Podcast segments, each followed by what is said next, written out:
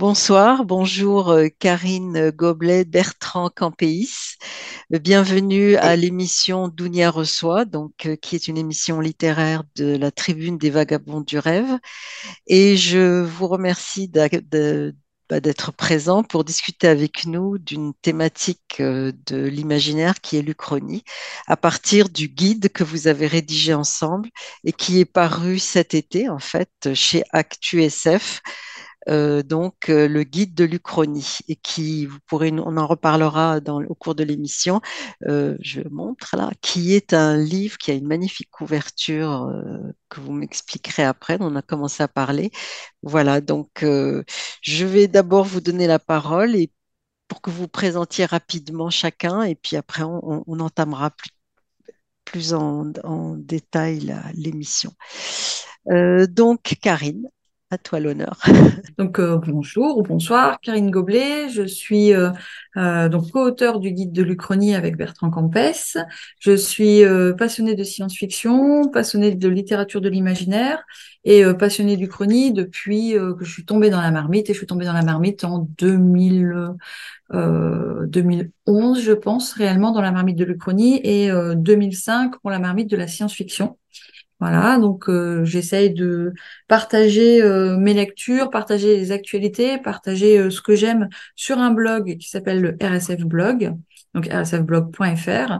Et euh, pour aller un peu plus loin dans cette passion, j'ai euh, coécrit ce guide avec Bertrand et j'ai aussi écrit un guide qui est le guide de la science-fiction et de la fantasy, qui est paru aux éditions ActuSF et qui pour l'instant est épuisé.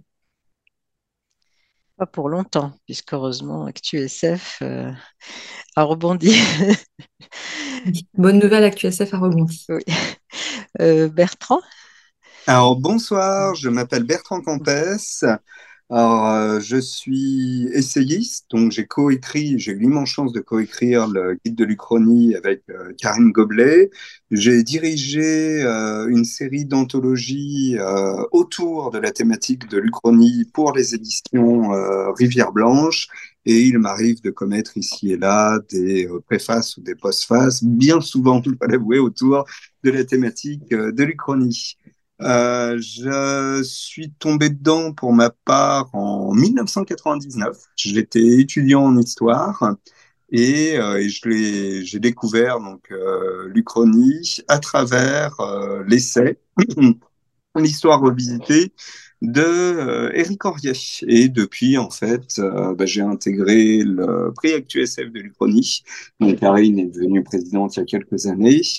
Et, le- et j'en ai fait euh, plus qu'une marotte, pour ainsi dire.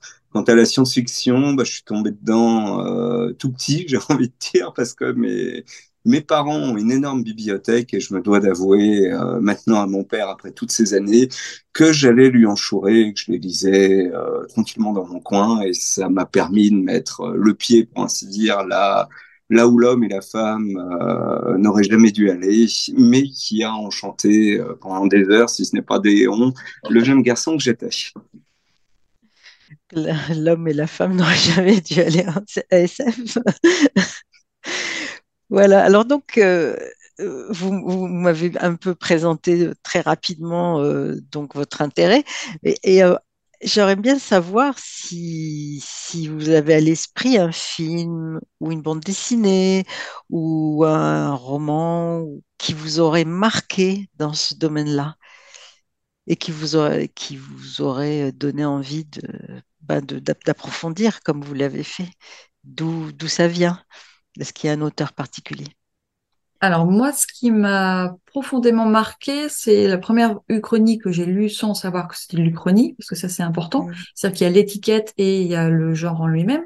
Euh, c'était euh, La part de l'autre d'Éric Emmanuel Schmitt qui mettait en parallèle les deux destins d'Hitler, donc le destin qu'on lui connaît, et puis un destin euh, alternatif s'il avait réussi à rentrer dans l'école des beaux-arts de Vienne là-dessus, donc il ne serait pas devenu euh, le grand euh, dictateur euh, qu'on connaît, et ça changeait profondément l'histoire. Donc ça, c'est le premier premier titre qui m'a marqué. Mais en film, parce que ça, on est sur vraiment une uchronie, à la fois une uchronie personnelle dans le sens où c'est la vie d'un de Adolf Hitler qui est revisitée, mais aussi une uchronie euh, historique puisque le cours de l'histoire en est fortement changé, et c'est heureux. Euh, mais dans un film aussi, j'ai beaucoup aimé un film qui s'appelle About Time, qui est de Richard Curtis, qui est quand même un, un, scénariste, un réalisateur de, de comédie, on va dire romantique, euh, plus, plus souvent euh, anglaise. Euh, mais là, son, son uchronie était une uchronie personnelle, donc autour de d'un jeune homme qui a le pouvoir de voyager dans le temps. Donc, il essaye de voyager dans le passé parce qu'il est encore jeune et qu'il veut que tout se passe bien pour corriger en fait les erreurs que qu'il a, pu faire ou, essayer de corriger des choses, des événements qui se sont mal passés dans sa famille. Et ça crée toute une série de d'effets, on va dire un petit peu en effet papillon, ça crée toute une série d'effets et parfois, il se rend compte que c'est pas une bonne idée d'essayer de, corriger des erreurs parce que ça génère d'autres euh, d'autres euh, erreurs plus plus particulières. Donc c'est vraiment euh, un film qui m'a marqué parce que c'est très intimiste. C'est vraiment le destin d'une famille et ça met en, œuvre vraiment ce procédé du chronie qui permet de de vouloir corriger, d'améliorer les choses. Et donc c'est aussi bien dans dans, dans les deux arts, dans deux arts différents quand même ça. Et Bertrand?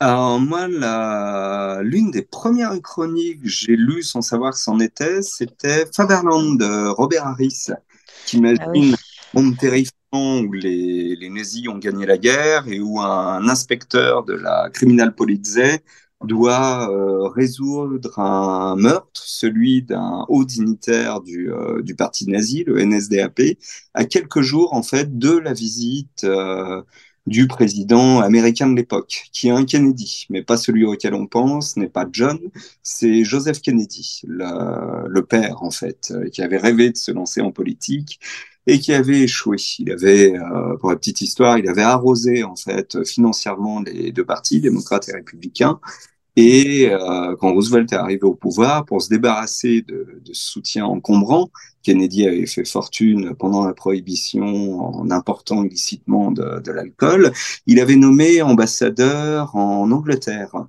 Et pendant le, le Blitz, euh, Kennedy avait été euh, le seul ambassadeur à aller se réfugier en campagne et avait même euh, déclaré par voie de presse qu'il comprenait pas pourquoi Churchill continuait le combat alors que l'évidence était là, le Reich allait gagner. Euh, il avait même eu droit à un magnifique rapport de l'ambassadeur du, du, Reich avant que ceci soit expulsé auprès du Führer en déclarant euh, j'ai fait une partie de golf avec lui, comme quoi le golf était déjà une obsession, euh, je dirais typiquement américaine, et il plairait beaucoup au Führer. là, Là, tu es dans la réalité ou dans, dans l'Uchronie Dans la dans la réalité. il y a, un ambassadeur qui comprenait tout à fait la politique anti-juive du, euh, du Reich, oui. partant on est d'un coin où on n'acceptait pas les juifs euh, au Golfe. On était quand même des gentlemen. Donc c'est ça permet de situer un peu le, le personnage le et se rendre compte que l'antisémitisme était extrêmement bien partagé à l'époque, quelle que soit la, la nation. Mais ce roman euh, m'a fasciné. Et plus tard, donc en tombant euh, sur les Célériques, euh, l'histoire revisitée qui était parue donc aux éditions Les Belles Lettres, bah, j'allais dire, on tombe sur l'obsession de, de, tout lecteur. Je dis ah tiens, il parle de ça, ça m'intéresse. Il parle de ça, ça m'intéresse. Et de fil en aiguille, moi, je suis devenu accro à un sous-genre particulier à l'Uchronie. C'est l'Uchronie personnelle. C'est exactement euh, ce que raconte Karine dans, euh, pour Bad Time, il était temps, c'est non pas forcément la grande histoire, mais des gens qui à un moment peuvent modifier un élément de leur vie et on voit ce qu'il euh, ce qu'il en advient. Et on a un très très beau l'échange de Alan Brenner qui raconte les deux vies parallèles. C'est une même personne en fait qui se croise tout à fait par hasard Sauf que d'un côté, il est devenu comédien, mais il a tout sacrifié pour pouvoir euh, devenir acteur de théâtre. Et de l'autre côté, en fait, il est resté dans sa petite ville et est devenu agent d'assurance. Et les deux, en fait, se morfondent parce que l'un rêvait de fonder une famille et l'autre rêvait de briller sur les planches. Donc, ils vont, par un concours de circonstances, échanger leur vie et chacun va s'apercevoir que leur rêve peut se transformer très, très vite en cauchemar.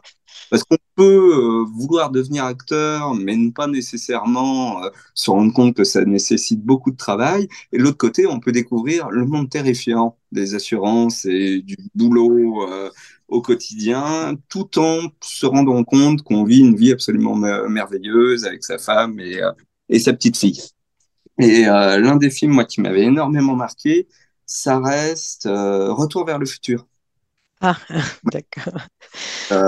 Où je considère toujours qu'il faut limite regarder les trois quasi à la suite parce qu'il y a énormément de choses en rapport avec, euh, avec l'Uchronie.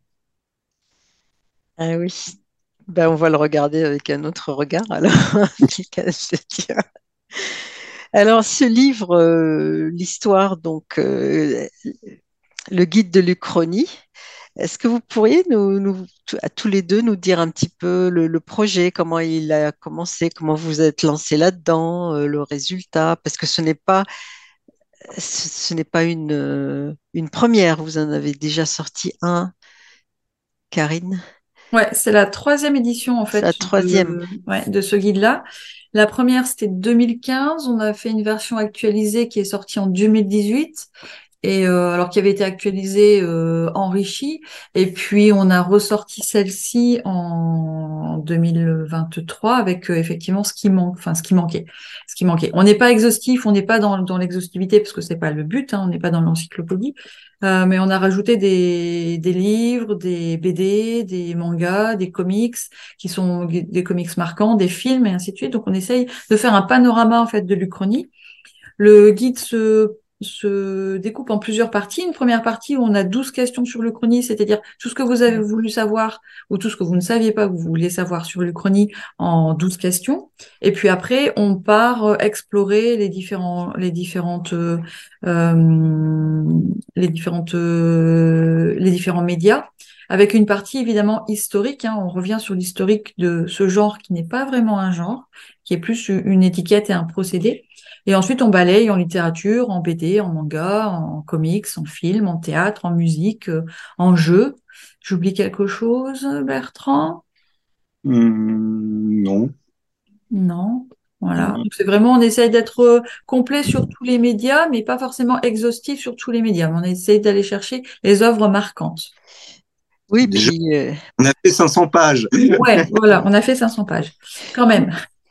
Bah, ce qui est intéressant dans ce livre, euh, c'est que euh, il y a effectivement une très très longue introduction explicative et on découvre effectivement que c'est très riche comme euh, genre ou comme thématique, puisqu'il y a un de, une des personnes que vous interviewez qui dit que c'est plus une thématique qu'un genre. Et en plus, c'est, il y a, après je vais vous redonner la parole, il y a des interviews Mhm. de, très grands écrivains, d'écrivains très emblématiques du genre qui ne font pas que ça d'ailleurs. Et puis, euh, vous avez aussi des chroniques parce qu'il y a des, introductions sur certains ouvrages et puis euh, c'est très dynamique. Vous avez aimé ça, euh, ah tiens, bah, il y a ça qui ressemble. Donc, c'est, j'ai trouvé que c'était très vivant comme guide parce que ce qui n'est pas évident de que ce ne soit pas qu'un catalogue de mm. entre guillemets de d'œuvres. Donc euh, Bertrand, peut-être que tu peux nous parler de la couverture parce qu'elle est, elle est vraiment très belle. Alors la couverture, à l'origine, c'est Jérôme Vincent qui nous a déclaré qu'il euh, voulait faire quelque chose de différent. La première en fait, c'était toute une série de mots, euh, que ce soit des auteurs, euh, des thématiques ou autres, liés à l'Uchronie, qui formaient une euh, Joconde avec un casque à pointe allemand. La deuxième, on était parti un peu plus dans la thématique de l'Uchronie en prenant des éléments mais en, jouant avec. Par exemple, une deux chevaux, vous avez une dodoche avec râlement de chevaux qui sont en train de la tracter et tout un tas de trucs. Au lieu d'avoir euh, FedEx, vous avez euh, Confedex, donc euh, les États confédérés américains, et, euh, et ainsi de suite. Euh, vous voyez un David Bowie différent dans mes souvenirs. Oui, c'est ça, c'est un Winston Churchill qui a le, fameux symbole de David Bowie euh, par rapport à un de ses albums et, et autres thématiques. Et pour la troisième, on, on avait commencé à pitcher en disant, tiens, mais qu'est-ce qu'on pourrait faire comme thématique? Alors Jérôme avait eu des idées en disant, et si on mettait une Cléopâtre avec un téléphone portable ou une personnalité historique avec un élément, j'allais dire, hors norme pour qu'on se dise, tiens, c'est pas normal, pourquoi il a, il a ceci euh, ou cela. Et en balançant des idées, à un moment, j'ai dit, tiens, ici, on faisait une, euh, une Marilyn Monroe euh, uchronique en reprenant le, fameux portrait, la peinture, où on la voit en quatre, où on voit son visage en quatre mmh. avec coloris. Et mais on en faisait une affiche électorale, comme si elle avait, si elle allait se faire élire, si elle se présentait ou si elle avait été élue. Et à partir de là, ben, le Zariel, le graphiste, s'est dit ah ben tiens, je vais reprendre l'affiche de Barack Obama, Hope, et on va la mettre dans une thématique années 70, comme si elle avait été élue euh, à la suite de Kennedy. Et on est parti là-dessus. Donc on a intégré le programme spatial, Apollo, qui devenait, pour ainsi dire, la réussite de, de Marilyn, ou plutôt de, de Norma Jean, comme elle s'appelait euh, réellement. Réellement. peu de, de, remettre tout un tas de femmes euh, bah, historiques qu'on invisibilise. Euh, je pense notamment à Lady Emma, qui était connue, euh, qui est plus connue comme actrice alors que c'était une scientifique de, de, génie, ou les femmes noires qui ont bossé justement sur euh, sur le programme spatial américain euh, qu'on a mis de côté pendant des années. Et là, ça, ça permettait de donner un destin, je dirais, plus beau, tout simplement, euh, à une, une femme qui a énormément souffert et où, dont les circonstances de la mort sont restent encore assez troublantes. Alors maintenant, on va rentrer dans le vif du sujet, si, on peut dire. Est-ce que vous pouvez tous les deux me dire en gros qu'est-ce qu'exactement que l'Uchronie et quel, type, vous pouvez me citer quel, type d'Uchronie existe actuellement dans, l'écriture, dans la littérature? Euh, voilà, et puis quel ce qui est intéressant, c'est quelles sont les périodes les plus visitées euh, dans, les plus revisitées, les périodes historiques les plus revisitées, en sachant qu'on fera un petit point sur, euh, sur euh, la Deuxième Guerre mondiale qui après. Karine? Ok. Uchronie. Donc, on n'avait pas répondu à la première partie de la question précédente. Je me rends compte sur comment est née l'idée du guide. Ah bah vas-y. Donc euh, en fait l'idée du guide elle est née parce que nous on est alors on est passionné du chronie et quand on à l'époque quand on a commencé à travailler euh, notamment sur le prix actuel de l'Uchronie on s'est rendu compte que l'étiquette le nom Uchronie ne parlait pas à tout le monde hormis quelques spécialistes euh, comme Eric Henriet ou des fans de science-fiction ou des historiens qui l'utilisaient comme procédé pour revisiter des batailles par exemple là-dessus. Donc on s'est dit on, voulait faire connaître l'Uchronie et, ses joies et ses bonheurs au plus grand public possible, d'où l'idée de créer ce guide qui est un guide de voyage en fait en territoire uchronique. Ça c'est ce qui après après euh, ce qui nous a permis de, de nous lancer en fait là-dessus. Donc on a présenté le projet, euh, on voulait tout de suite on a voulu l'écrire à plusieurs parce que c'est pas tout seul ça ne veut ça ne veut rien, euh, ça ne veut rien dire et donc on l'a présenté à, à, Jérôme Vincent qui a euh, tout de suite accepté et a trouvé que c'était une bonne idée. Et donc on a on est arrivé à la première version ici en 2015 et puis les deux autres versions qui suivent. Voilà. Alors, l'Uchronie, qu'est-ce que l'Uchronie? L'Uchronie, c'est un procédé, déjà, euh, on va dire narratif, euh, narratif et de réflexion, qui permet de euh, d'imaginer ce que serait l'histoire ou ce que serait la grande histoire ou la petite histoire en fonction d'un point de divergence, donc un, point nodal où à partir de là, on change un élément de ce point et ça change le reste de l'histoire euh, soit de la personne, soit de la grande histoire. C'est un néologisme qui a été euh, forgé par Charles, Charles Renouvier, pardon, mmh. euh, sur la base de U chronos, donc le, le, le temps qui n'existe pas, hein, c'est du grec, sur le modèle de l'utopie de Thomas More, qui était le lieu qui n'existe pas, utopos. donc là, on a U chronos. Et donc, on est plutôt sur une approche un peu philosophique qui est aussi une approche qui a été beaucoup utilisée par les historiens dès l'Antiquité pour spéculer sur euh, euh, ce qu'aurait pu devenir, par exemple, telle euh, la Grèce, si telle bataille, telle guerre punique, c'était c'était c'était terminé différemment, ou telle bataille avait été gagnée au lieu d'être perdue, et ainsi de suite. Donc on a ces premiers prémices dès l'Antiquité de spéculation qui ont donné lieu plus tard à, quelque chose de beaucoup plus codifié, effectivement par le canon. Euh, donc on a un point de divergence, on a les conséquences plausibles ou vraisemblables euh, issues de ce point de divergence. Et puis généralement dans le récit, parce que c'est aussi un procédé narratif, donc dans le récit on a un petit clin d'œil à la réalité qu'on connaît, euh, parce que ça fait toujours plaisir au lecteur de se dire ah tiens on est bien dans la fiction, mais là c'est notre monde dont il parle quoi là-dessus. Voilà. Bertrand? Oui, bah, je m'inscris totalement euh, je veux dire, avec tout ce qu'a dit Karine, euh, c'est vrai qu'on a du mal à comprendre euh, le mot chronique. Comme je disais à l'origine, on, aura, on pouvait presque dire aux gens que c'était du polar suédois, ils auraient acquiescé, euh, parce que le, mot paraît tellement fantasque et, et original qu'on ne voit pas ce que ça recouvre. Euh, à l'origine, la première uchronie, de toute façon, bah, il bah, y, a, y a un double procédé, il y a un double jeu, pour ainsi dire. La première uchronie au monde est une uchronie française qui a été écrite par Louis-Napoléon Geoffroy. Euh, Napoléon apocryphe. Euh, à l'origine, c'est un bouquin qui, qui n'avait pas réellement de titre. Il a écrit en plusieurs fois, pour ainsi dire, mais il y a tout qui euh, tout le procédé entre guillemets euh, uchronique date de ce livre. Il y a le point de divergence. Euh, lui, il ne fait pas entrer Napoléon dans Moscou, et à partir de là, l'histoire euh, suit un chemin différent. Il y a toute une réflexion par rapport à l'utilité justement de ce procédé. Il y a le clin d'œil au lecteur, c'est-à-dire à un moment, il t'amuse en disant ah bah, il y a un bouquin qui circule sous le manteau, qui imagine justement une histoire différente de la note, mais je tiens à rassurer le lectorat. Nous vivons bien dans la réalité, c'est-à-dire celle où Napoléon a conquis la totalité du monde connu. Et il y a différentes interrogations. Est-ce que si Napoléon avait conquis une bonne partie du monde connu, euh, ça n'aurait pas amené une espèce de, dictature euh, encore plus terrifiante que celle euh, qu'imaginaient les Romains ou, euh, ou les Grecs, et, et ainsi de suite. Et là, donc le bouquin fait son petit bonhomme de chemin, rencontre un, très certainement un petit succès euh, critique et littéraire, mais celui qui va tout changer, celui qui arrive après, donc c'est Chrony, qui va réellement donner son nom à ce qu'on va qualifier au début, pour faire simple, de genre. Ça maintenant, pour la totalité du, euh, du monde, quand ils lisent de l'Uchronie, pour eux, c'est un genre. Alors qu'à la base, euh, comme le dit si bien Karine, c'est un procédé littéraire. Vous pouvez utiliser euh, ça dans n'importe quel coin. Je parlais de Faverland. Faverland, c'est un polar chronique. Vous pouvez maintenant euh, voir de la, la fantaisie euh, chronique, comme on a écrit euh, Elisabeth von Arborg, une, une autrice québécoise.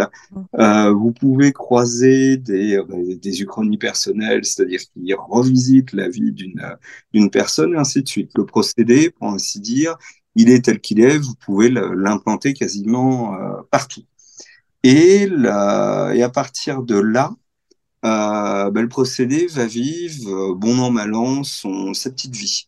Il va être très, très intéressé, euh, enfin, j'allais dire, il va être utilisé à l'origine par les historiens militaires parce qu'il n'y a rien de plus simple que changer le, le sort d'une bataille. À partir de là, s'interroger sur ce qui fait bah, pourquoi il y a eu tel vainqueur et pourquoi il y a eu tel vaincu. Et si on le change, qu'est-ce que ça, qu'est-ce que ça donne? Euh, exemple flagrant pour les Américains, la bataille de Gettysburg, euh, la guerre de sécession américaine, qui imagine donc du coup, euh, ben, si les nordistes euh, avaient perdu cette bataille, est-ce qu'on n'aurait pas assisté à la création d'États confédérés et une Amérique littéralement euh, coupée en deux? D'un côté une Amérique esclavagiste et l'autre côté une Amérique non esclavagiste.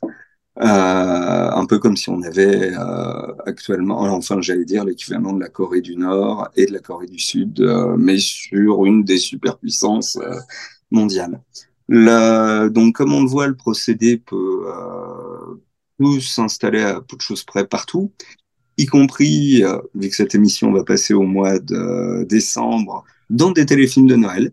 Ça, je découvert euh, il y a quelques temps. On commence à voir le, le procédé narratif incluant des, des uchronies personnelles. Ah tiens, et si j'avais fait ceci au lieu de cela à tel moment, euh, est-ce que ça aurait changé ma vie? Et là, le Père Noël malicieux euh, donne la, la, possibilité à personne de vivre cette, euh, cette vie différente.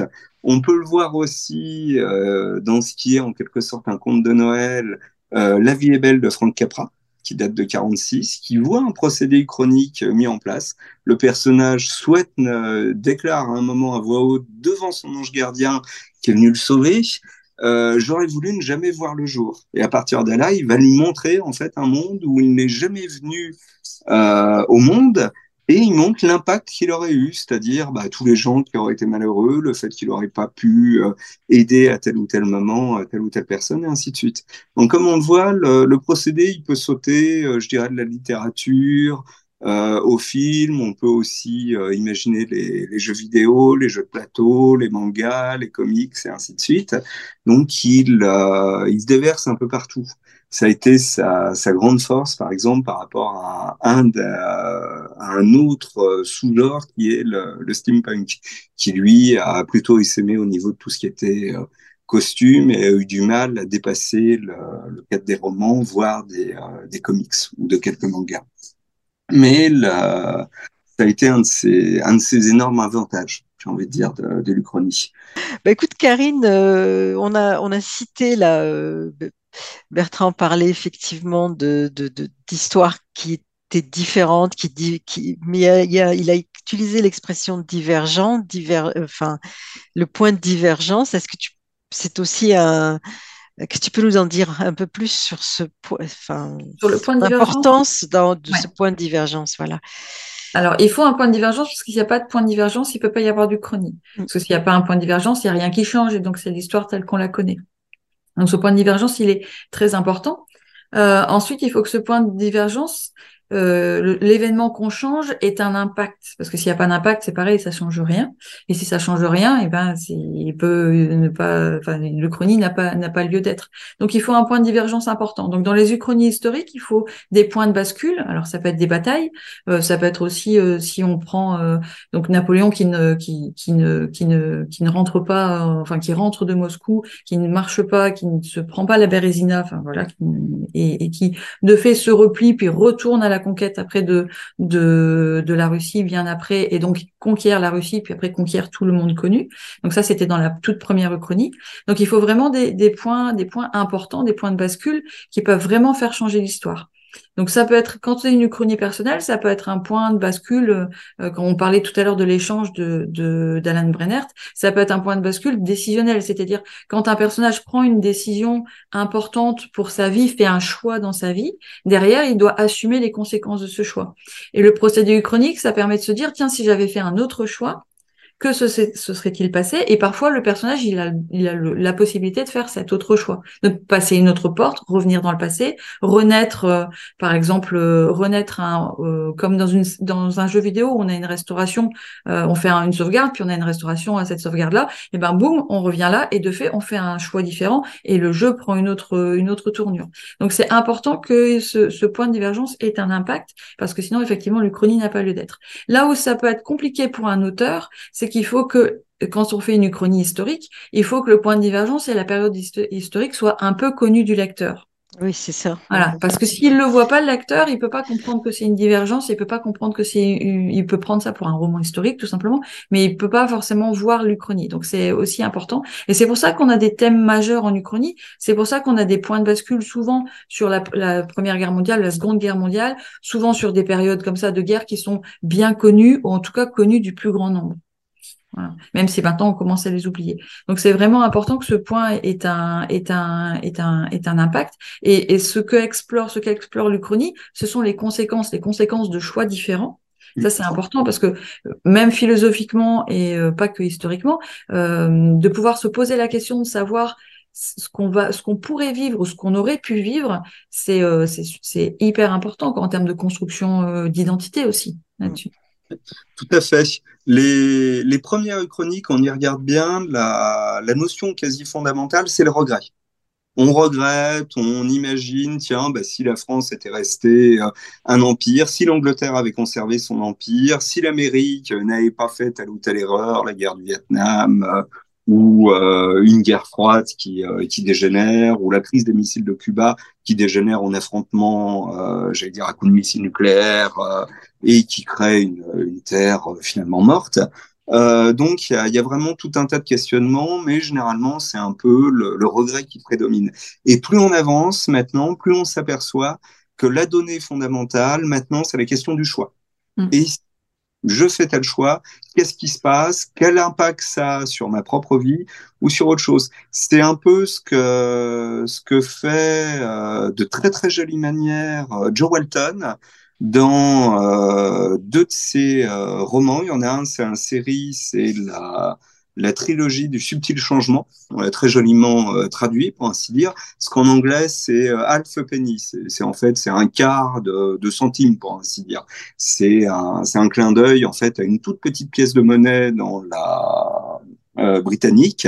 Et euh, cette série de romans, ça met en scène une Angleterre, en fait, qui a pactisé avec l'Allemagne nazie. Ils ont accepté, ils ont reçu, pour ainsi dire, Rudolf Hess, qui avait tenté une mission pour essayer de voir s'il y avait moyen de discuter avec des, euh, nobles britanniques et voir si on pouvait, euh, pour ainsi dire, bah, que le Reich pouvait euh, se tourner vers l'Est et déclarer aux Britanniques, bah, pendant ce temps-là, on vous laisse votre empire colonial et vous en faites ce que vous voulez, mais vous nous foutez la paix sur, sur le reste du continent. Et donc, c'est un peu, c'est un pacte faustien. C'est on, s'arrange entre guillemets entre ce qu'on pensait être des gentlemen et alors qu'en réalité on pactise avec le, pire des mal possibles. Et d'un autre côté, elle a fait un très très beau roman euh, qui est à la fois une, une uchronie personnelle mais pas que, qui s'appelle Mes vrais enfants où une jeune femme fait face à ce choix, c'est-à-dire euh, son petit ami de l'époque lui propose de l'épouser, suivant ce qu'elle répond, oui ou non, on a droit à deux mondes complètement différents et le, lit jusqu'à la fin, jusqu'à sa chute finale, vous emmène réellement dans euh, dans un deux mondes, mais je dirais euh, divergents, avec tout un tas de possibles, de choix qui finissent par déboucher sur d'autres choix et ainsi de suite, et tout un tas de questionnements où on en arrive à la fin à se dire ah ben en fait euh, tant l'un que l'autre, il n'y a pas un bon monde et un mauvais monde pour ainsi dire. C'est pas, ça reste les deux faces d'une même pièce avec les différentes possibilités qui s'offrent à nous. Et c'est ça maintenant finalement qui caractérise, pour ma part à l'heure actuelle, euh, l'Uchronie. Même, euh, même au niveau, j'allais dire, de ce qui sort en qualité de manga, en qualité de, webtoon, en qualité de film, c'est cette notion, plutôt qu'auparavant le regret. Et euh, puisqu'on cette notion du, regret, en fait, il y a une en France l'Uchronie, là pour en revenir aux historiens, d'après ce que j'ai compris en lisant le guide, c'est qu'il y a quand même des débats assez euh, autant les Anglo-Saxons euh, travaillent avec l'Uchronie, autant en France on s'en méfie un peu. Euh, est-ce que tu peux nous expliquer, bah, peut-être Karine et puis après Bertrand, euh, la position, le, le, risque qui est, qui, qui est brandi euh, contre l'Uchronie hmm. dans son usage, surtout concernant l'histoire contemporaine, en fait? Ça marche. Alors, ce qui, ce qui se passe, c'est que l'Uchronie, elle a été utilisée pour les historiens de manière très spécifique. Bertrand en parlait tout à l'heure, pour rejouer des batailles, donc changer des paramètres. Mais après, quand on fait un, historien fait une uchronie, il tient à la plausibilité historique. Ce qui fait que plus on s'éloigne du point de divergence, plus les conséquences peuvent être diverses et variées, et moins ça devient vraisemblable, et moins ça devient euh, euh, lisible, lisible pour eux. Donc, euh, il y a déjà ce premier point. Le deuxième point, c'est que l'histoire, elle est écrite, elle peut pas être changée. On la connaît. Alors, certes, la façon dont on l'écrit, elle dépend du point de vue qu'on adopte. Hein. Je veux dire, le point de vue sur une bataille ou sur une guerre, il n'est pas pareil selon qu'on soit perdant ou gagnant. Mmh c'est important. Euh, mais néanmoins, les faits se sont passés, les dates sont là, et ainsi de suite. Donc l'histoire, la, la, science historique a posé des dates, a posé des événements, a posé des, des causes, des conséquences, des enchaînements. Donc ça, ce sont des faits, ce sont des faits historiques qu'on ne change pas. Et l'Uchronie vient un petit peu bousculer ces faits, mais de manière très fictionnelle.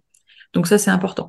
Après, les historiens, eux, revoient régulièrement leur, euh, leur euh, la discipline parce que de toute façon, on fait toujours des découvertes, on fait toujours des, on a toujours des nouvelles données. On va faire des fouilles archéologiques qui vont apporter des choses. Euh, on va découvrir que le, la sépulture d'un, chef viking n'est pas la sépulture d'un chef, chef viking, mais la sépulture d'une chef viking. Donc ça peut changer pas mal de choses aussi. Donc il y a toute cette, toute cette partie où l'histoire se remet sans cesse en cause en fonction de, de, de des découvertes qui sont faites. Et les historiens, eux, quand ils utilisent l'Uchronie, ils parlent plus d'histoire contrefactuelle. C'est-à-dire que c'est une histoire qui va à l'encontre des faits. Des faits, de la science historique. Ce qui fait qu'ils l'utilisent avec beaucoup de parcimonie et euh, qu'ils ont été effectivement longtemps méfiants. Mais ça aussi, c'est en train de changer. C'est en train de changer parce que ce, ce l'Uchronie en tant qu'outil, ça permet aussi de réfléchir à l'histoire telle qu'on l'a écrite et telle qu'on la pense. Et ça permet aussi parfois de faire un pas de côté pour changer le point de vue. C'est-à-dire que moi, je suis, on est en Occident, on a une trame historique. C'est pas la même trame historique, c'est pas le même point de vue quand on est euh, chinois, japonais et ainsi de suite, quoi. Et les moments qui sont importants pour la Chine, le Japon euh, dans l'histoire, ce sont pas les mêmes moments qui sont importants pour nous en tant que, en tant qu'occidentaux, quoi. Donc il y a ce côté où, voilà, c'est assez, c'est assez important. Il faut être précis et il faut aussi se donner la liberté d'aller explorer euh, une façon de penser différente. Bah, pardon. Avant de donner la parole à Bertrand, bah, euh, à la convention de science-fiction mm-hmm. donc de, de cet été qui avait lieu bah, dans le Nord, près de Valenciennes, à Wallers, il y, a, il, y a, il y avait donc Émilie Carbalet qui parlait de son roman et qui disait elle, elle a écrit quelque chose qui est, qui est aussi bien de la science-fiction dans, donc, dans les champs de Newing et puis aussi un monde un peu parallèle, un peu étrange, qui n'est pas notre univers, tout en lui mhm. ressemblant. C'est assez, finement travaillé. Et elle a dit qu'elle avait reçu des reproches par, des gens qui, bon, ils l'ont pas traité elle de révisionniste, mais qui lui ont dit que c'était quelque chose de dangereux par rapport à l'écriture de l'histoire, alors que elle, elle est dans la fiction totale. De toute façon, elle est dans, dans dans la littérature. Justement, peut-être Bertrand et puis euh, Karine, euh, vous pouvez échanger là-dessus. Oui, c'est marrant parce que j'ai eu une, conversation euh, avec une, une, autrice de science-fiction, Floriane Soulas, qui avait, qui avait obtenu le, le prix ActuSF de l'Uchronie il y a quelques années pour son premier roman, Rouille, qui était un, un magnifique roman steampunk, bah pareil, qui, qui revisitait un peu le genre, vu qu'il racontait l'histoire d'une euh, d'une jeune femme euh, prostituée, mais prostituée de luxe, dans un Paris un peu steampunk, avec un immense dôme qui retrouvait, qui recouvrait les, quartiers les plus euh, beaux où les riches vivaient, et euh, ceux-ci venaient s'encanailler dans un des plus somptueux bordels qu'il soit. Et à côté, en fait, elle dépeignait bah, le Paris pauvre, des miséreux, des gens qui vivaient dans des cabanes. Et elle raconte en fait l'arrivée euh, terrifiante d'une drogue, la rouille, qui va, euh, j'allais dire, faire voler toutes les, euh, à peu près tout le climat social et, euh, et transformer en fait euh, bah, toute la, tout le coin, que ce soit au niveau des riches ou des pauvres. Les pauvres en fait vont vouloir euh, leur dose entre guillemets au même titre que les riches. Et au milieu de tout ça, il y a cette euh, pauvre jeune femme violente avec un euh, qui essaye de retrouver la, mémoire. Et derrière, il y a toute une critique bah, d'une société qui est moins belle que ce qu'elle veut faire paraître, du patriarcat, euh, de gens qui euh, sont prêts à s'entretuer en fait pour pouvoir contrôler cette cette drogue, des des gamins qui essayent de survivre au jour le jour et ainsi de suite. Et elle-même donc me contacte et me dit ah mais pourquoi vous avez mis les chants de Ying euh, dans le prix Actu SF de, de l'Uchronie Je dis bah techniquement il y a, un arrière-fond euh, uchronique, à savoir une Chine différente où le bah, l'ajout d'un savant au moment de l'époque moderne permet en fait à la Chine de devenir une superpuissance euh, économique avant tout le monde c'est celui-ci en fait va, va s'apercevoir ah bah tiens il y a des mines de charbon on peut peut-être euh, s'en occuper et autres que ce qu'on oublie c'est que la, la Chine en fait la capitale telle qu'on la connaît actuellement Beijing en fait c'est une capitale qui a limite été installée par les Mongols si je dis pas de bêtises. Auparavant il y avait une autre capitale un peu plus située euh, plus au nord euh, qui était entourée de, mines de charbon.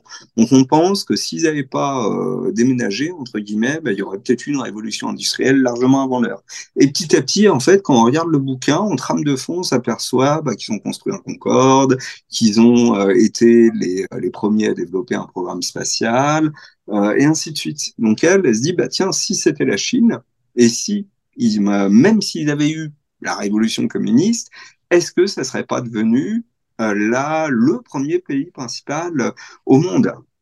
Mais en soi, c'est pas réellement ce qui l'intéresse, vu que ce euh, elle, ce qui l'intéresse, c'est qu'à partir de là, bah, elle a modifié l'histoire pour pouvoir mettre en scène un vaisseau euh, générationnel qui est en train de foncer vers euh, une planète qui paraît absolument parfaite pour pouvoir installer une, une communauté. Et elle va nous raconter donc toute l'histoire à travers les différentes personnes qui seront dans ce, dans ce vaisseau, le, euh, bah, le chemin et l'arrivée sur, euh, sur cette planète.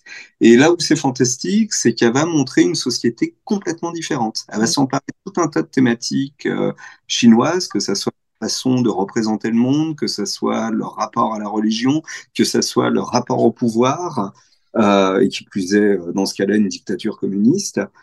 pour pouvoir dire, bah tiens, tel ou tel personnage, il va avoir telle ou telle réaction parce que euh, bah, ce n'est pas un occidental. Donc, il va pas penser, euh, j'allais dire, en, en, chrétien, en pur, capital, en pur produit du capitalisme, euh, et ainsi de suite. Et c'est là où le roman, pour ma part, joue sur les deux tableaux. L'Uchronie, elle s'en est servi comme petit procédé pour pouvoir dire, bah voilà, je veux construire un vaisseau spatial chinois lancé par l'équivalent d'un Elon Musk euh, chinois. Et euh, pour ça, bah, j'ai développé, euh, je me suis donné les moyens de, de développer ma trame. Et ensuite, j'allais dire, je suis parti sur tout à fait autre chose, un roman de science-fiction, parce que c'était ça mon propos. Euh, on pourra toujours lui demander si, si j'ai pas trop raconté de, bêtises. Mais pour ma part, ça en fait un roman brillant et ça montre justement toute l'utilité du, euh, du procédé uchronique. Savoir, ça peut être un tout petit élément qui aura, euh, qui permettra un point de bascule, qui fera sourire finalement la personne qui s'en rendra compte, et ensuite on passe tout à fait à autre chose. Alors pour les historiens, concernant le guide, l'un des premiers qu'on allait voir, c'était euh, Fadi El donc c'était la première édition du, guide, donc entre 2013 et 2015, vu que ça nous a pris à peu près deux ans pour, euh, pour l'écrire. Et lui, effectivement, au début, euh, reste très, non pas circonspect, mais méfiant. Parce que parce il y a eu beaucoup d'histoires qui nous ont dit, je suis méfiant parce que c'est déjà compliqué, comme le dit si bien Karine, d'expliquer l'histoire, de montrer que c'est un territoire très mouvant, où euh, on peut avoir euh, des connaissances qui vont être euh, rebattues un peu comme un jeu de cartes, parce qu'on va tomber sur quelque chose qui va nous permettre de, et parce que déjà, on est obligé d'étudier avec énormément de circonception le, les éléments qu'on a, y compris les documents écrits. Pour la petite histoire, moi, j'ai un très très bon bouquin dans ma bibliothèque qui s'appelle Kursk 1943 et contrairement à ce qu'on pourrait penser, ce n'est pas une, histoire de la bataille, c'est plutôt une histoire, en quelque sorte, historiographique. L'auteur, un docteur allemand, s'est euh, amusé, entre guillemets, à récupérer les journaux de marche euh, allemands et euh, soviétiques, tout du moins ce qu'on a pu récupérer, et a fait un véritable travail d'historien en disant, bah, en fait, euh, je les considérer comme du matériel euh, primaire, mais je vais les remettre en cause. Et comme ça, petit à petit, euh, il remet en cause, entre guillemets, l'image de la bataille telle qu'on a, où pour les euh, Russes, c'est une indéniable victoire que le, pouvoir soviétique va utiliser à l'envie en déclarant bah, nous avons euh, littéralement saigné à blanc la machine de guerre euh, allemande, alors qu'à l'origine, les premiers journaux faits par des combattants russes montraient qu'ils étaient relativement foudrages parce que malgré le nombre de ceintures, c'est une victoire défensive à l'origine, malgré le nombre de lignes de défense, les, les Allemands ont réussi à en percer trois alors qu'on avait euh, quasiment miné euh, le secteur entier et qu'il y avait d'énormes moyens blindés, bah, l'armée allemande avait encore une, une, capacité, comme il disait, de euh, était, rester pugnace et rester capable de, de damer le pion, y compris alors qu'on pensait qu'ils étaient, qu'ils étaient au bord, entre guillemets, de l'agonie et qu'ils commençaient à en baver, y compris au niveau des pertes. Ah oui. Mais techniquement, ça va, le bouquin le montre bien, il dit, bah, chacun, en fait, va s'amuser à jouer sur ah ben moi j'ai envie de mettre en avant tel élément plutôt que tel autre. Donc là, on peut comprendre que c'est euh, c'est très très compliqué. Et qui plus est, euh, le docteur le montre très très bien à la fin. Euh, L'arrêt des combats, ça va être pour une bonne et simple raison, c'est que l'Allemagne nazie commence à se retrouver avec une guerre sur plusieurs fronts et donc va décider bah, la, la, bataille. En fait, ils se rendent compte qu'ils n'y arrivent pas, qu'ils ont des taux de perte qu'ils n'arriveront jamais à combler Or, il le savait déjà en partant. Donc, ça va précipiter, entre guillemets, la chute finale du Reich. Et ça montre, en fait, que quoi qu'ils en pensaient, quoi qu'en pensait Hitler, il n'y avait pas moyen, entre guillemets, d'avoir une, une, véritable bataille coup de poing qui permettrait d'aller traiter, pour ainsi dire, avec les soviétiques en disant on arrête là, on fait un match nul et, euh, et à partir de là, nous, on, on, campe, entre guillemets, sur le territoire conquis. C'était trop tard de toute façon. À partir de là, bah, le, le, rouleau compresseur euh, soviétique, entre guillemets, va se mettre en branle et va tout écraser. Tout ça pour vous dire, bah, l'histoire, c'est compliqué. C'est compliqué. oui, c'est compliqué. euh, ah, mais tiens, si je m'amuse à imaginer. Euh, je peux comprendre au début que n'importe quel historien vous dise pop, pop, pop, écoutez, euh, faites un pas de côté, c'est déjà compliqué, on va pas rajouter un truc qui plus est pour, euh, pour s'amuser. Mais depuis 2013-2015, ben, on a vu des éléments changer. Moi, j'ai vu des historiens militaires rajouter par moment euh, des paragraphes uchroniques euh, dans des études très sérieuses. Par ah, exemple, oui. en Barbarossa de Jean Lopez, on a une étude, tiens, et si, si l'Allemagne nazie avait réussi à s'emparer de Moscou en 41 Et ça permet de dire, ben, en fait, c'était pas possible. Voilà pourquoi. Et même s'il l'avait eu, ben, on n'est pas du tout sûr que le, front russe se serait effondré euh, sur lui-même. Mais ça permet justement de dire, bah, en fait, oui, on peut avoir cette idée, mais on va vous expliquer en quoi elle est trop simpliste, ceci, trop cela. Même chose, bah, pareil pour la Première mondiale, autre. Et à partir de là, on a eu plein de gens qui ont commencé à s'amuser. Euh, J'ai en mémoire une biographie de Louis XVI de Jean-Christian Petit-Fils, où il a l'équivalent de deux pages euh, du chronique en disant bah tiens et si le roi avait fait tel ou tel choix est-ce que ça aurait pas changé la donne? Ce qui est devenu depuis une espèce de, de trope. Et si le roi s'était pas euh, enfui en 1792 aussi au contraire et si la fuite à Varennes telle qu'on qu'on la connaît maintenant avait réussi? Est-ce qu'il aurait pu revenir entre guillemets reconquérir son trône avec des armées étrangères? Mais c'est très, c'est très compliqué parce qu'ensuite on tombe, et je pense que ça, ça serait une question, on pourrait débattre pendant des heures, on tombe ensuite sur des reconstitutions euh, de ce qu'on peut appeler le roman national d'une nation. Oui, mais c'est le risque de l'histoire, ça. Ouais. Ça devient compliqué. Et, euh, on fait aussi souvent, alors là, ça m'a étonné quand euh, Émilie Kerbalek, euh, effectivement, quand on a parlé de ce point où des lecteurs lui disaient euh, c'est dangereux de jouer avec l'histoire. Euh, là, on est dans la pure fiction. Enfin, il n'y a pas de, il n'y a pas de volonté de dire c'est la réalité. Donc, il, non, il pas, pas tout, oui. donc c'est un peu bizarre d'avoir eu ce, ce, ce retour-là parce que souvent on a ce retour euh, d'un danger potentiel de l'Uchronie quand on est sur des gens qui réécrivent l'histoire, mais euh, qui estiment que cette réécriture est la vraie histoire. Donc on va tomber dans le, le, négationnisme, dans le révisionnisme. On va tomber sur des gens qui vont nier, par exemple, l'existence de la Shoah, des camps et ainsi de suite. Et là, on est, on est sur quelque chose de fondamental fondamentalement plus dangereux, mais on est quelque chose qui ne se, on est sur quelque chose qui ne se fonde pas sur la réalité historique. On est sur la, la, quelque chose qui se fonde sur des fantasmes. Donc ce n'est pas de l'Uchronie dans le sens où euh, c'est plus un, un, enfin un, un, propos politique euh, de mauvaise aloi, mais on n'est pas sur de, de l'Uchronie parce que l'Uchronie, elle n'a jamais nié, elle ne nie pas l'histoire. Mmh. D'où tout à l'heure on parlait du clin d'œil. Euh, il y a toujours dans une Uchronie un petit clin d'œil à la réalité un peu caché ou pas caché, mais en tout cas, enfin, plutôt explicite ou, ou implicite, mais il y a toujours un petit clin d'œil pour bien montrer qu'on est sur le territoire de la fiction. Se dire qu'on est vraiment dans l'imaginaire. Parce que l'histoire, effectivement, elle est écrite et on ne peut pas la changer, quoi qu'on fasse. On peut imaginer ce qu'elle aurait pu être en changeant un élément, mais on ne peut pas imaginer, enfin, on ne peut pas changer ce qu'elle est, quoi. Clairement, c'est bien du, du ressort de la fiction. Pour reprendre le, le, très très beau titre euh, du premier essai donc sur le chronique d'Éric Corrier, on peut revisiter l'histoire. Mm. Mais euh, à ce niveau-là, c'est ce que je disais toujours aux gens, ça reste un jeu intellectuel et tout. Ensuite, effectivement, il y en a eu, euh, on en parlait, euh, que ce soit avec Eric Henriet ou avec Karine, il y a eu des uchronies négationnistes qui imaginaient une victoire du Troisième Reich ou euh, une victoire de, de, la France de Vichy. J'étais même tombé sur une uchronie écrite par un ancien de l'organisation de l'armée secrète qui imaginait donc une, une Algérie toujours française. J'allais dire, Dieu merci, depuis, nous avons eu le, le, très très bon roman de, de Roland C. Wagner? euh, De Roland C. Wagner. Ah oui. Rêve de gloire.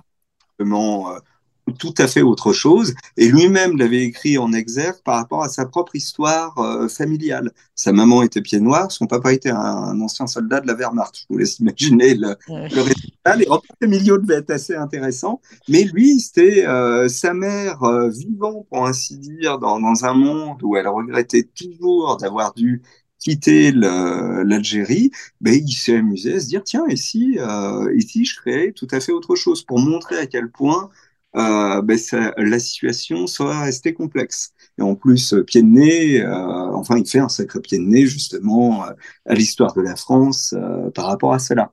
Mais pour le reste, ben, le, le, négationnisme, le révisionnisme, il y en a eu, mais ça marchait pas.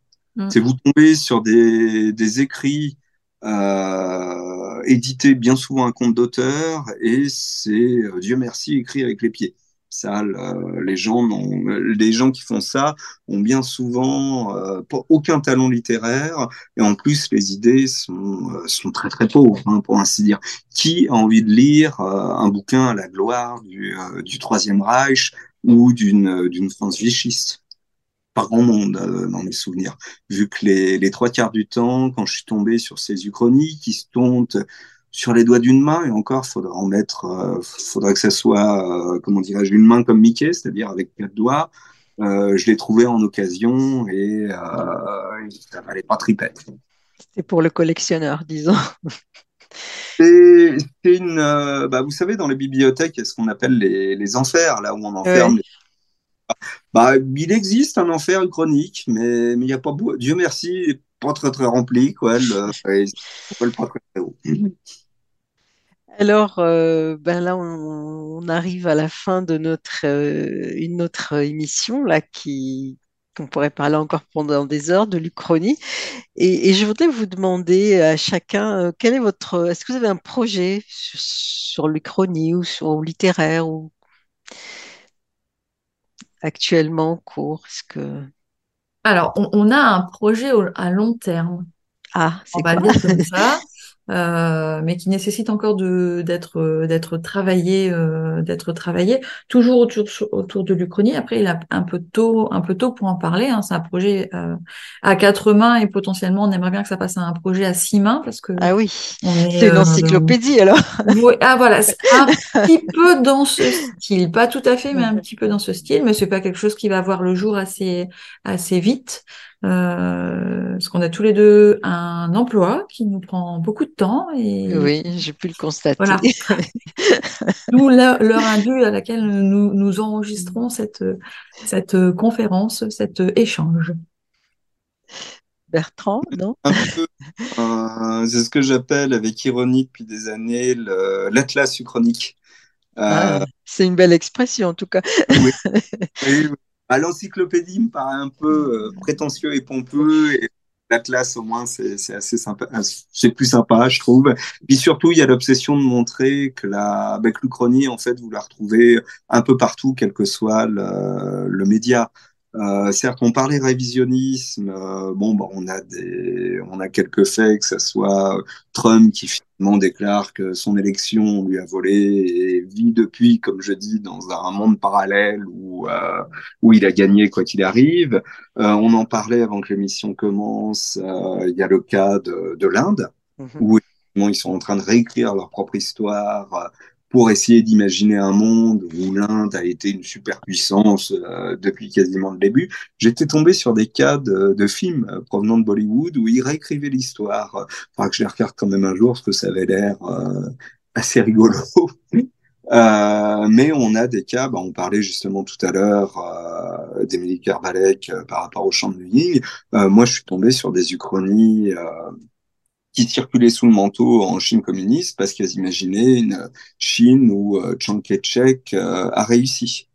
Donc euh, pour la Chine communiste, c'est hors des questions de voir ça. Il y a un rapport très très trouble à ce niveau-là avec euh, avec l'Uchronie, parce que pour le Parti communiste, bah, son règne étant appelé, c'est un peu la dictature du prolétariat. Vu qu'on doit nécessairement arriver à ça, revisiter l'histoire, c'est pas réellement quelque chose qui les intéresse. Euh, par contre, vous avez d'autres pays où, par exemple, la, la Corée imagine euh, des réunifications ou qu'il n'y ait jamais eu de, de, partition, ou met en scène justement une hypothétique, euh, un hypothétique pour le coup royaume de Corée, donc euh, post 1945. Donc ça resterait un seul et unique royaume euh, avec une monarchie. On peut le voir dans, dans certains dramas. Il y a des questions révisionnistes par rapport au Japon, que ce soit au niveau de leur, euh, propre vision de, la Seconde Guerre mondiale et de ce qu'ils ont vécu. Et même chose, par moment, il peut y avoir euh, nécessairement des grandes questions, un peu comme l'a montré les chroniques de Bridgerton, euh, en montrant une royauté britannique un peu plus colorisée, pour ainsi dire. Il y a eu bon nombre de hurlements, ou par exemple, comme l'a imaginé Stepan Brzezinski dans son uchronie Burning Sky, où il remet en avant les peuples premiers en imaginant que l'Amérique ne se relève jamais de la guerre de sécession et que finalement les grands vainqueurs, ce sont les Indiens. Donc, il y, a toujours un moyen maintenant, c'est ça qui est relativement optimiste, c'est quand on regarde, le révisionnisme recule un peu et on revient finalement à des choix et on se réapproprie finalement en disant, ah ben tiens, c'est vrai, avant nous, il y avait quelque chose d'autre, donc il y a possibilité de... C'est, euh, je pense par exemple qu'à un moment ou à un autre, on aura euh, des uchronies africaines qui prouveront que les discours de certains, comme quoi euh, l'homme africain mais entrer dans l'histoire euh, n'était que des paroles malencontreuses qu'on n'aurait jamais dû prononcer à voix haute. Mais, ni même penser, mais bon. mais voilà, mais grosso modo, vous avez un tas de trucs, euh, y compris au niveau des, webtoons. On se réapproprie justement où un personnage meurt, mais fait un bond dans le temps euh, dix ans auparavant et a la possibilité de, revoir ses choix. Comme dit, euh, comme le dit si bien Karine, le, choix, dans ce cas-là, la notion de choix, la notion de liberté, pour ma part, devient ce qui, euh, ce qui caractérise le milieu l'Uchronie actuellement et permet d'envisager des lendemains meilleurs, aussi hypothétiques que cela soit. Et pour terminer, je dirais, il y a aussi un peu ce que montre la série euh, actuellement en cours, For All Mankind, qui imagine une course à l'espace bien différente en mettant en scène euh, bah, l'arrivée du premier homme sur la Lune, sauf que euh, celui qui met son pas et qui plante le drapeau n'est pas américain, c'est un cosmonaute soviétique. Et à partir de là, l'histoire va connaître euh, un changement et la, la série permet de mettre en scène, entre guillemets, à la fois les, euh, les avancées, les reculades, les hésitations, mais surtout euh, comment on peut imaginer une Terre un peu plus harmonieuse avec des avancées sociétales beaucoup plus rapides par rapport à la nôtre et pas trop de remise en question euh, par rapport à celle-ci. Voilà, merci. Bah écoutez, je, je, donc je vous conseille de lire euh, ce guide parce que c'est c'est un voyage effectivement dans une littérature très particulière. Et puis euh, c'est ça peut être un livre de chevet. Il y a, vous avez rencontré des écrivains qui sont assez assez talentueux et vous avez pu donc en fait c'est simple, pour parler en plus simplement, ça vous donne des idées de lecture, mais vraiment, ça donne envie de les lire, ces livres dont vous parlez. Et ça, je pense que c'est la première réussite de votre guide, en plus de donner ce panorama euh, euh, qui est assez, assez foisonnant. C'est vraiment un, un c'est vrai, c'est pas juste et si euh, les nazis n'avaient pas perdu et si Napoléon n'avait pas perdu. On voit qu'il y a beaucoup plus de choses euh, à imaginer. Ah, On voit la diversité. Voilà la diversité, puis l'enrichissement et euh, l'inspiration que ça peut donner à de nouveaux écrivains. Donc, je ne sais pas si vous le remettrez à jour dans trois ou quatre ans, mais je serais curieuse de voir ce que vous ajouterez dedans. Alors, bah, très certainement les webtoons. Et là, ma grande surprise, on commence à avoir de plus en plus de livres sur la, la royauté. Ça se voit ah déjà euh, l'univers euh, que développe Victor Dixon, euh, Vampiria, où il imagine euh, plutôt qu'un roi soleil, un roi des ténèbres, un, un Louis XIV vampirique. Et là, je viens de tomber tout à fait par hasard sur un bouquin qui doit sortir euh, l'année prochaine, en début d'année prochaine, en 2024, euh, mettant en scène une, une France qui n'a pas connu de, de, révolution française et où euh, une jeune fille va intégrer une émission de télé-réalité pour conspuer le, le, royaume de France. Donc, ah, ouais, mais non, mais voilà. Le... ouais, et euh, et c'est amusant de voir qu'on se réapproprie maintenant l'image justement de, de la France euh, monarchique de, de, ce, ce, royaume, finalement, on n'imagine pas à quel point c'était très, très intransigeant, que ce soit sous Louis XIV ou Louis voilà, bah écoutez, on va s'arrêter là. Donc, euh, le, le, je, redonne les références. Hein. Donc, Karine Goblet, Bertrand Campès, le guide de l'Uchronie chez ActuSF. Donc, euh, je pense qu'il doit encore être en librairie et euh, il devrait revenir rapidement maintenant que, que le problème éditorial, non pas du livre, mais de la maison d'édition elle-même, est en voie de, de résolution. De, résolution, voilà. C'est parfait, heureusement d'ailleurs, parce que c'était vraiment une dimension euh, qui nous, bah justement, dans des, des maisons d'édition qui publient ce genre d'ouvrage. Voilà, ben merci beaucoup à tous les deux et puis euh, à très bientôt, j'espère. Peut-être l'année prochaine dans le Nord, qui sait, pour la prochaine bien. convention. voilà, à bientôt. Merci beaucoup. Merci, au revoir. Au revoir.